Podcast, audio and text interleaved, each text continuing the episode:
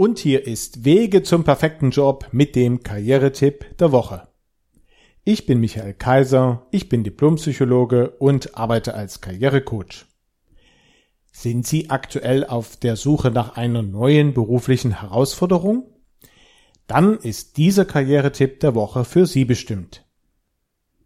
Selbstverständlich ist mir als Karrierecoach gut bekannt, dass der Begriff der Herausforderung nicht nur sehr gerne, sondern auch sehr häufig im Zusammenhang mit dem Thema Karriere verwendet wird. Und deshalb möchte ich diesen Karrieretipp einmal zum Anlass nehmen, Sie auf zwei Aspekte hinzuweisen, die eher gegen seine Verwendung sprechen. Der erste gute Grund, der gegen die Verwendung des Ausdrucks spricht, ist die Tatsache, dass natürlich Arbeitgeber in keiner Weise ein Interesse daran haben, dass die neue Position für sie eine Herausforderung darstellt. Denn das kann nur bedeuten, dass damit ein höheres Risiko verbunden ist, dass sie diese Herausforderung vielleicht doch nicht meistern werden und das dann natürlich zu entsprechenden Problemen für den neuen Arbeitgeber führt. Also als Arbeitgeber hat man ein großes Interesse dass der neue Mitarbeiter sehr routiniert, sehr erfahren ist und diese neue Position damit für ihn also keine Herausforderung darstellt. Daran ist man als Arbeitgeber interessiert.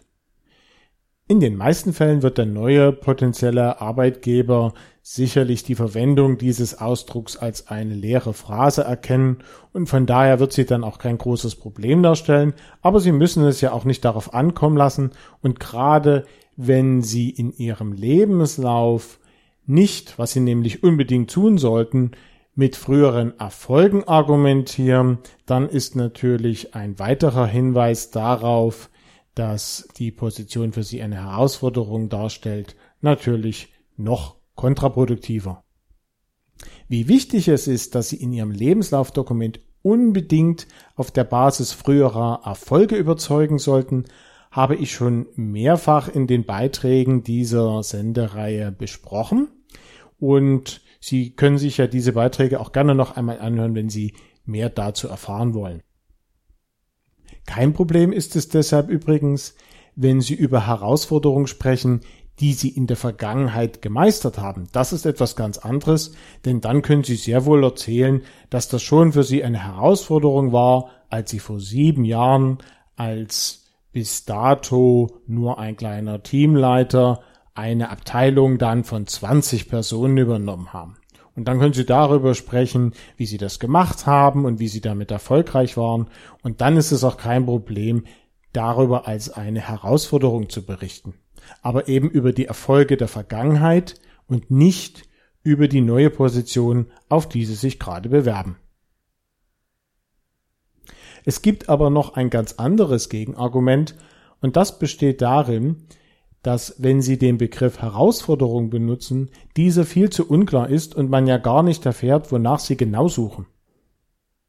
Viel besser ist es deshalb, die Stelle, nach der Sie suchen, so klar wie möglich zu benennen. Auch dafür habe ich ein kleines Beispiel für Sie.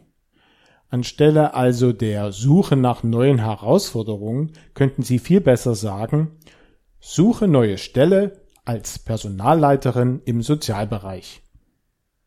Wenn Sie das so machen, wird sofort klar, wonach Sie suchen und damit ist auch klar, wer sich sofort damit angesprochen fühlen sollte.